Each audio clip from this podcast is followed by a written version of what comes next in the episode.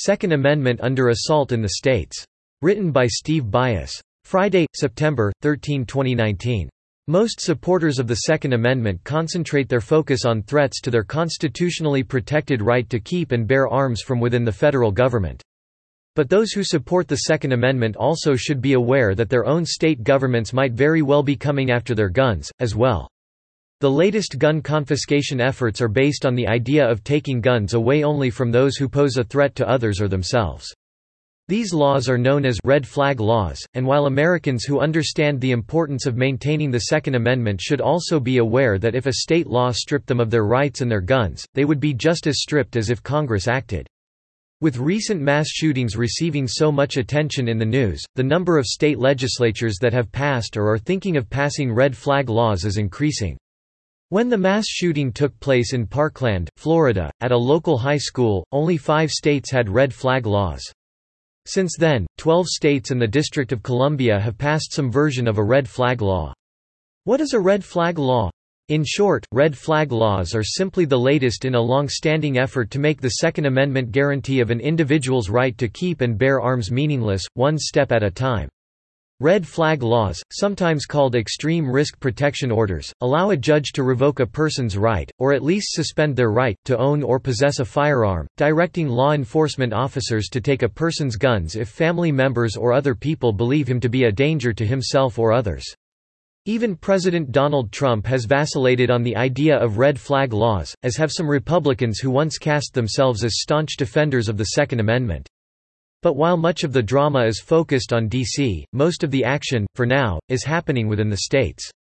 In Ohio, for example, then-Governor John Kasich, a liberal Republican, made an effort to get such legislation passed in his state.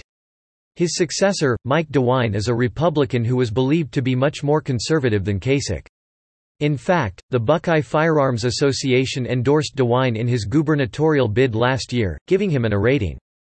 But with mass shootings receiving so much attention by the national media, it is not surprising that support to do something appears to be growing.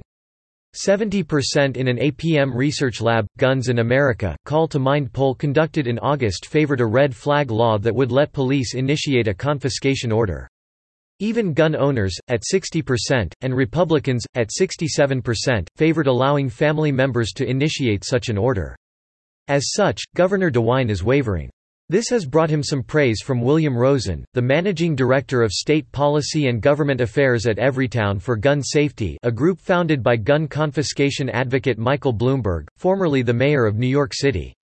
Rosen said, it's certainly encouraging that Gov. DeWine has endorsed policies, that there are Republicans signed on to co-sponsor the background checks law, but the Buckeye Firearms Association Group's executive director, Dean Rieck, vows to oppose DeWine signing the legislation, were the Ohio legislature to pass such a law. Our organization 100% opposes red flag laws because of the due process problem, Rieck declared, adding, the problem with the way all red flag laws to date have been structured is property is seized first and then the legal process happens afterward. This is the sort of thing that can be abused. One might recall that Trump even indicated that he would favor taking the guns, then implementing the due process, before he later backed off that position.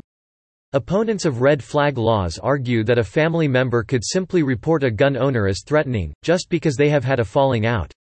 For now, even supporters of red flag laws in Ohio do not see a tidal wave of change, in the words of red flag supporter Peggy Lehner, a Republican state senator from near Dayton. Lehner, who is in her last term in the Ohio Senate, is not optimistic about the passage of a red flag law in Ohio. She blames the National Rifle Association NRA they red flag laws didn't get done for the very same reason that this may not get done. The NRA is a very powerful lobbying group. I suspect that most of these folks who are not supporting this legislation would not say that it's their NRA scorecard that they're concerned about. But I believe it is. While those who are in favor of gun confiscation, at least some individuals, like to blame the NRA, it should be noted that if large numbers of citizens did not support the Second Amendment, it would not really matter what the NRA or any other lobbying organization did. Gun control advocates like to cite polls, as though any of our constitutional rights should only exist at the sufferance of the majority, but then decry the lobbying efforts on behalf of the millions of Americans who value their constitutionally protected rights, rights that are under assault not only in the halls of Congress, but also across America in the state legislatures. Subscribe to The New American and listen to more by clicking podcast on the top right corner of our homepage.